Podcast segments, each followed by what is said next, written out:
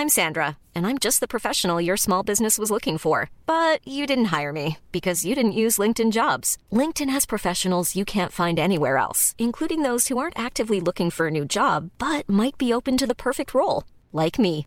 In a given month, over 70% of LinkedIn users don't visit other leading job sites. So if you're not looking on LinkedIn, you'll miss out on great candidates like Sandra. Start hiring professionals like a professional. Post your free job on linkedin.com/people today. Hello, everybody, and welcome back to part two of this episode of Move. Jamie, are you ready? Dude, I'm always ready. I'm strapped in. I'm ready to go. I'm ready to be inspired, which is our word that we love to use. Let's do this. Part two of Move.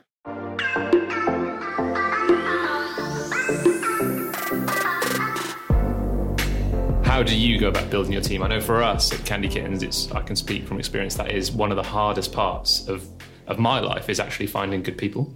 Um, how do you do it? I mean, it is it is really hard. I think um, I don't have a formula. There's no formula, but I think it's about I get involved personally in the recruitment process across the business. Yeah. So obviously for senior hires, I'm kind of leading the process, but even right the way to our kind of most junior hires, I ask whoever is hiring that person to write me a recommendation at the end of the process as to why they think this person is the best person for the role. Um, and I just think then that once they're on board, it's about it's about looking at what they can add to the culture. It's about making sure that the culture is one that brings the best out of people and, and brings the best to the business. But it's hard. It's really hard to find good people. As you're talking, I'm, I'm sort of thinking that a lot of the the kind of uh, questions we're asking you have very sort of slick. Feels like you have very kind of slick, process driven operation. I'm a geek. Is that is that from business Yeah. school? Are you, do you, are Yeah. you geeky? Is that yeah. what it is? No, no, this is all. I mean, my co-founder Andrew will agree with me. This is all the me side of the business. Like people think I'm the brand, and I'm the, actually I'm the geek. I'm the one that's drawing up the process docs, because you can't, especially in our business where it's on a location basis and it's Yeah. not everyone under the same roof. If if there isn't consistency, forget it.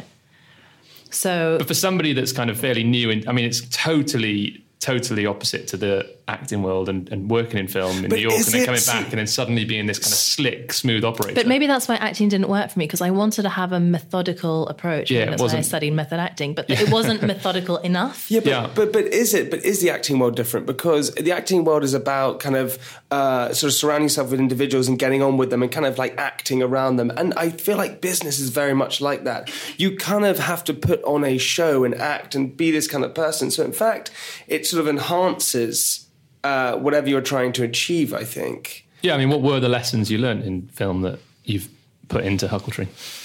Can't think of any Nothing, lessons. not Really? one. Never agree to a scene where you have to hold a fake gun because at the end of the day your arm will fall off. I literally can't think of, of, of many. But again, you know, acting wasn't for me, so I'm not going to draw many lessons from it. But then, what are your? What do you think your? How important do you think failing is at the beginning when you're starting something like Huckletree or starting whatever it is? Do you think failing is important because you learn from it? Yeah, and I, I don't think you have to necessarily fail in a whole business venture in order to learn Sure. from a failure. I know in America it's like, you know, failing is really seen as something to be celebrated, whereas Yeah, here we're still a mandatory bit like, kind of, you have to fail. And and to some extent I agree with that, but I think you know there are daily failures that we all learn from. Um, and they can be anything from hiring failures, so getting far down the line with somebody that you think is going to join the team and you're already excited, only to then discover that actually they've kind of pulled themselves out of the process, and then having to manage the rest of the team and how they feel about that. You learn from that, right? Yeah. And there are all these things that happen on a daily basis that actually teach you more than what the successes teach you. Yeah. But but that's interesting because if you then had to pick out uh, what your kind of biggest preconception was or your biggest mistake you made when you started Huckletree, what do you think that would be? I think that there wasn't one, but if I started a business again today, I would be able to speed it through to um, launch much faster than I did with Huckletree. So you probably thought that we lau- launched Huckletree seven years ago because you saw that was when it was um, registered in Companies House or whatever. That just shows you how long it took me to get it from ideation to launch. Yeah. I did not know what I was doing. Very similar to us. Similar I mean, to we were a us. sweets Yeah. company without sweets for two years. Yeah, exactly. Likewise. Yeah. Um, and I think that's part of the beauty of somewhere like Huckletree, and especially, you know, we have an accelerator program. You don't need to waste two years of your life figuring out what should I be doing next, what comes next. Just get it done. just get it done. And there are processes and people around you that can help you and guide you through it so that actually you have an idea and you should be able to raise the money within X months. I think that's really, really useful advice. That's super important. It's so useful, and that is one of my biggest things in life. Just get on and do it. And I think you know Woody Allen said it so well. He said uh, fifty percent of success is just turning up. A lot of people have great ideas and have great things, but actually don't do it. They kind of go okay. And also the other thing is is as we know in all our industries, there is if you have an idea, there is also five other people at this moment thinking about the same idea, and it's the first person who's going to get go out and get it done and have the passion to go and do it. I really think that's such good advice. Just go out and go and do it rather than just waiting. What do you think then, to having just failed on the other side of that, what do you think your biggest success has been to date? Um, good question. I think definitely something to do with my team. Mm-hmm. So I've hired a great team. Things change, obviously. So we are doubling in size this year, both in terms of team numbers, but also in terms of number of locations. Jesus, that's huge. Yeah, it's mental. So we're we're about 50, 50 people I mentioned in the team now. That's set to double this And is year. that scaling up ready for growth or to kind of match the growth you've already had? A bit of both, mostly to match the growth of the year, but a bit in like to look at future growth as Yeah. well. Um, but with that will come a huge cultural shift, and so the people that I'm going to be hiring now are going to be quite different to the people that I hired in the beginning. How do you approach your sort of day to day life? What's a typical day in the life of Gabby? Um, so it can be anything. I think what I've learned now is to really spend a lot of time focusing inwards. So focusing on helping my team, like I said, team meetings quite frequently, catch ups. Um, but I'd be lying if I said that my role hasn't changed a lot over the years. So even from last year to this year, it's completely different. Less, I wouldn't say less creativity, but obviously when the business gets to a certain size, you've got a lot of different people that are much more qualified than you doing, you know, different parts of the business. So today, um, Learning to let go, I guess. learning to let go, learning where you are needed now. Yeah. Um, and I guess my my I said it this morning actually in one of our team meetings. I could literally sum up sum up my role as chief prioritization officer. so I'm not doing anything. I'm just helping everyone else prioritize That's what they a really need good to be point. I mean, I was going to ask you, how do you describe your role to friends and family? Or your job? How do you describe your job? Um, well, I don't need to describe it because they all know. It, Yeah. You know, everyone's like, "How is work?" Everyone seems really interested in my work, and I'm Yeah. just always like, Oh God, I It's just slog. Talk about it. I know. so tired. Yeah, slog. yeah. but but I think it's literally that. It's literally just making sure I have the best people in the right positions that I can possibly find, and then making sure that they know how to prioritize what they should be doing. But Gabby, you, Ed had this as well. When Ed, uh, you know, Ed's managing director of Candy Kittens, and he does it every single you know day, day to day. And what he had to find out, I'm talking for you, but he had to realize that in fact his job was actually just managing people a lot of the time. And I think what a lot of people do is that when they start a business, they think, well, I'm going to be doing everything. I'm going to be taking the calls with the retailers or, or talking to the clients or, or doing this or doing that. But in fact, as you mentioned, uh, being a boss and the best boss is about allowing yourself to let go and realize you're probably not the best for a certain job and things like that. But let go means that you were doing it in the beginning, and I think it's really important in the beginning to just do everything and learn every single part of the business. Yeah. You know, so if you're if you're running a restaurant chain, you know, work in the kitchens, do whatever. Have an appreciation for yeah, every aspect. and yeah. know how it all works and what good people look like in that role. Yeah. So It's it's really yeah it's it's really interesting and I just think that what is the I suppose what is the biggest lesson that you learned? For example uh, you know one of the biggest lessons that I've kind of learned when starting a business and doing things is that got told this fact once that someone said business is paid in two currencies cash and experience.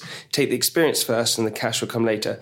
Go and do go, don't go and do something because you want to make money because that will fail. Do it because you actually have a love for what you do. And i think so basically what i had to learn is i really had to realize i have to love it in order to do it. I got offered to do so many different things and I tried them out and it was probably a great idea, but because I didn't love it, it didn't work. What was your biggest lesson you've learned so far?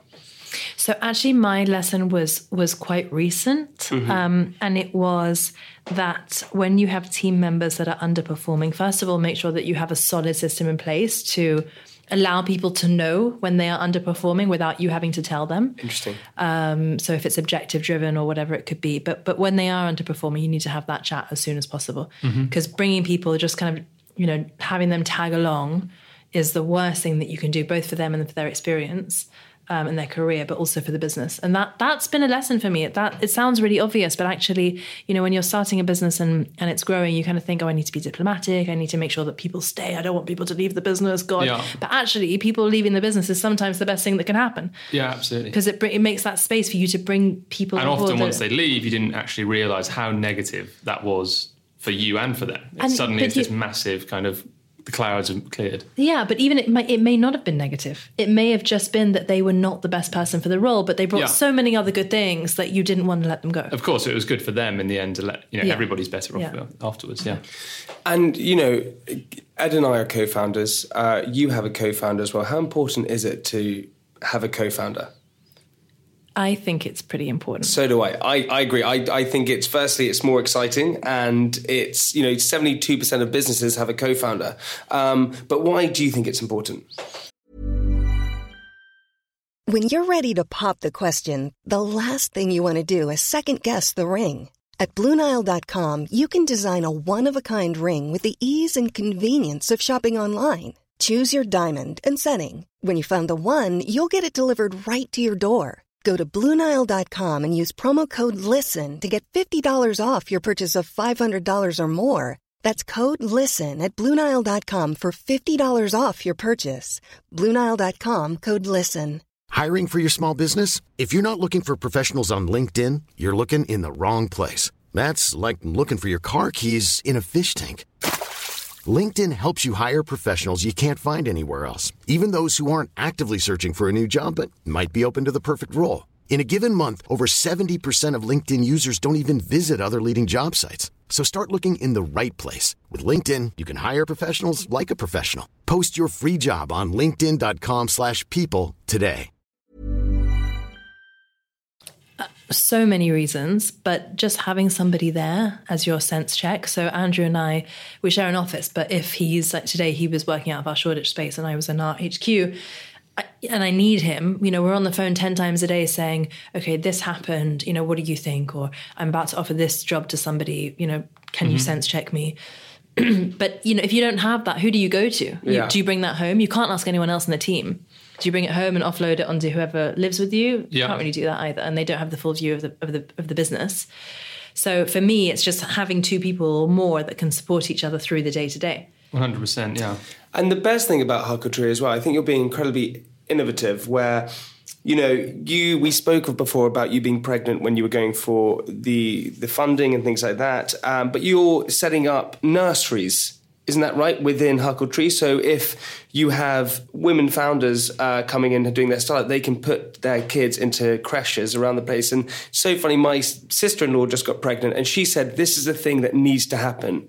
But she works for a law firm; it doesn't happen there. It's very tricky, and this should start happening in every business. 100% it should. Yeah, It's just so tricky when you have a child to deal with getting them to first of all it's so expensive.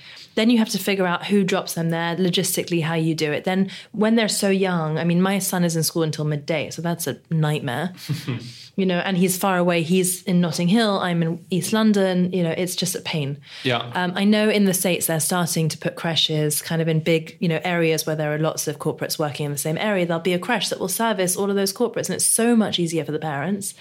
Um, so I think it's kind of us doing our little bit to help. Yeah. I read the book um, from the Patagonia founder. Um, Let them go surfing or something. yeah, yeah, let my people go surfing. Yeah, and they had a creche, I think, from kind of like real early doors. They're so innovative. This is like going back 25, 30 years. well, and just letting everyone just be relaxed and just yeah, creating yeah. that kind and, of and they atmosphere, wrote. I which mean, is in the fun. book, it talks about the impact that that has on not just the parents in the office, but everybody else. In you know, again, creating that kind of sense of family and making people feel like the company you work for cares about you. Mm-hmm. God, it is. It's so important, you know. And everyone sort of talks about Google and places like that, where you're going, God, it's so great here. And perhaps that's a facade. I don't know, but it is so important to have a place where you can go and go, God, this is just great to work. Because if you if you excited to go into work because it's a fun place to to to achieve things, then the whole business as a whole is going to achieve so much more because everyone's happy there. And if you know that your workplace is a place that actually thinks about you, so like you were saying, you know, it's not just for the parents, but and the same thing about like if you you know if you lose a family member, for example, what do they call it? It's um Compassionate leave, compassionate leave. Okay, so none of us want to think about that, but actually, it could touch some, and if not all of us, at some point during during our career. So you just want to know that you're working in a place where, God forbid, that happens. It's okay. You Yeah. can go and you can be with your family, and you can, you know, have that time Take together. time. And when you're ready to come back to work, you can come back to work. And we had that recently in work, and I think it is about building a family and it's just really about showing people that you care Mm-hmm. and that comes back to how do you find the best people and how do you make them stay and i think it's so important to build a benefits package that isn't just about the free lunches and beer on tap and this that and the other but it's about look this is what we're going to do for you if god forbid someone dies we want you all to be healthy, so it's about health insurance. We want you to be able to explore new horizons. So at the end of your third year, you'll have a sabbatical, which we'll pay for. You just have to go and do something really cool and come back and tell us what you've done those are the things that you know google i look up to google and facebook for Yeah. Because that's what we want like i don't need a cool office with lots of colors i think i need a cool office i need an office where people actually care Yeah, but you've kind of got both because you have we have cool both colours. yeah, well. You're just killing a it. colors I. Uh, Gabby, and what is next for you? What is it? What is next for Huckle Tree for you? What is it? Um, so for Huckletree, there are a lot of exciting things happening. Obviously, we're expanding, but that's just the business growing. I think what we're really excited about is kind of expanding our product line and doing things that maybe you wouldn't expect Huckletree to do, but we're going to start building them into either into our locations Can we or get a preview? For example, one of the things we're doing this year is we're launching our own um, kind of plant cafes in some of our spaces and looking to roll that out and bringing that to our members. Nice. Um, and other things that we may do that are a little bit more offbeat than that, but just you know exciting things that are, are on the plans for us. Okay. I love that you're pushing the boundaries. I think that's so great. Normally, what happens is my experience is that everyone at the beginning starts to be so creative. Oh my God, I want to do this and that. And then you start to be successful in your own right and you go, okay, no, I got to keep it like this. But even if you are being successful, whatever that is or how you define that, but also still pushing boundaries, I think that's epic. And more people need to do that. I really do. I think in our, in my industry, if you don't do that, you become another. There, like I said, so many co-working Yeah. brands. It's boring. You've Yeah. got to do things differently, um, and that's the fun as well. That's where I still get to be creative, You're even kind though of one the business mistake is. away from Regus. At Oh any God, time. exactly. But I get, yeah, I mean, I kind of see actually a lot of similarities when we were thinking, Jamie and I were chatting before you arrived and we were talking about the sort of similarities. We're a, a sweet company challenging all of these kind of big, dated, kind of slow moving ships that are in the, the confectionery industry. And actually, you're doing something very similar and just happens to be office space, I suppose. But what are the big challenges that you come up against in that old fashioned traditional world? So on the um, on the building supply side, it still operates very old fashioned and Yeah. traditionally. So it's still, you know, you're dealing with kind of big corporates, and it's about like long, long leases. And I think we just we just wish that that whole process was just a little bit more agile and a little Mm-hmm. bit faster. Um, there are loads of challenges, I think, on a day to day, but I think for us, the main challenge is just keep on redefining what the workspace should look like. Yeah. And that's the fun as well. And you mentioned that, you know, Huckletree started and you had that sort of two years just kind of working on it behind the scenes before anything was kind of public.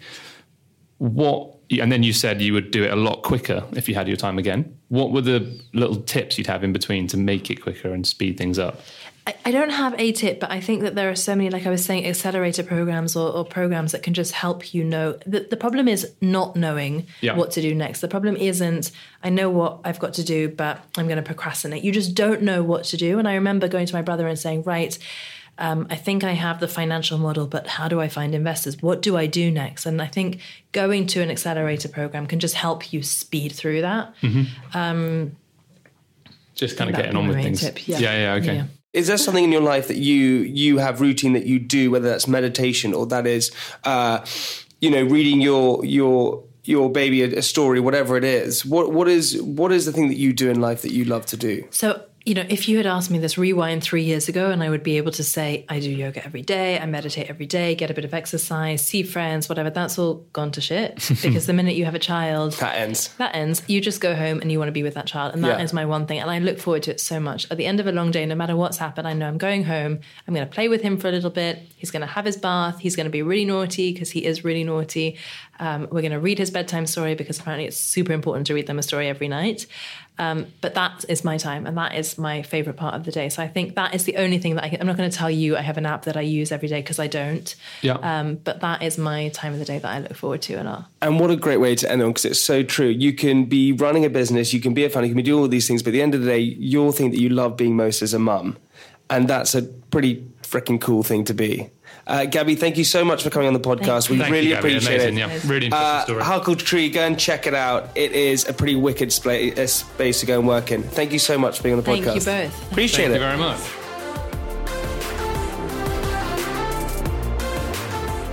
So, what a story, mate. What a story.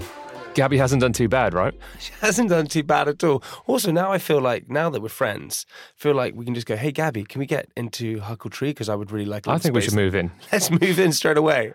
She's done an incredible job. I think that the the challenges that Gabby has faced over the journey of building Huckle Tree have been enough probably to put some people off. But she smashed through those. Clearly, is doing a great job. And I've been to Huckle Tree actually just a couple of weeks ago, and what an incredible space. Yeah, totally. My friends uh, are working in there. But again, what I think Gabby has done so well is creating a great culture. Yeah. Huckle Tree has an amazing culture. And I think, honestly, I believe that creating an important, comfortable, uh, nice culture within a business is fundamentally one of the most important things. So true. And I come back to what we talked about at the beginning. You know, when we've had our first office space, that's when things started to feel real. So, my advice to anybody listening that's thinking about starting out is to go and inquire about these kind of co working spaces. Have a look at Huckle Tree and others and, and work out if that could be the home for your business. Yeah, because you're part of a community. You know, this is why I have a problem with the educational system because it's archaic. You're told not to collaborate, you're told not to copy, you're told that you have to cover your work and don't cheat and anything like that. And this is why the co working spaces are so great because you're in a community of people who are all doing the same thing, trying to build a business, all in the same kind of area.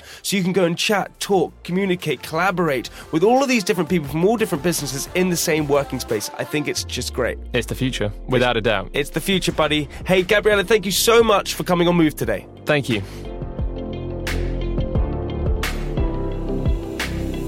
Thank you so much for listening. Honestly, it really does mean a huge amount. And we also hope today's podcast has inspired you to move towards your dream or passion.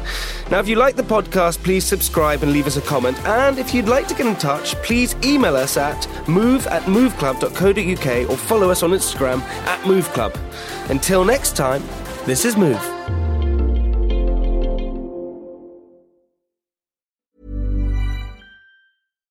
Deserves the best, and there's no better place to shop for Mother's Day than Whole Foods Market. They're your destination for unbeatable savings, from premium gifts to show-stopping flowers and irresistible desserts. Start by saving 33% with Prime on all body care and candles. Then get a 15-stem bunch of tulips for just $9.99 each with Prime. Round out Mom's menu with festive rosé, irresistible berry chantilly cake, and more special treats. Come celebrate Mother's Day at Whole Foods Market.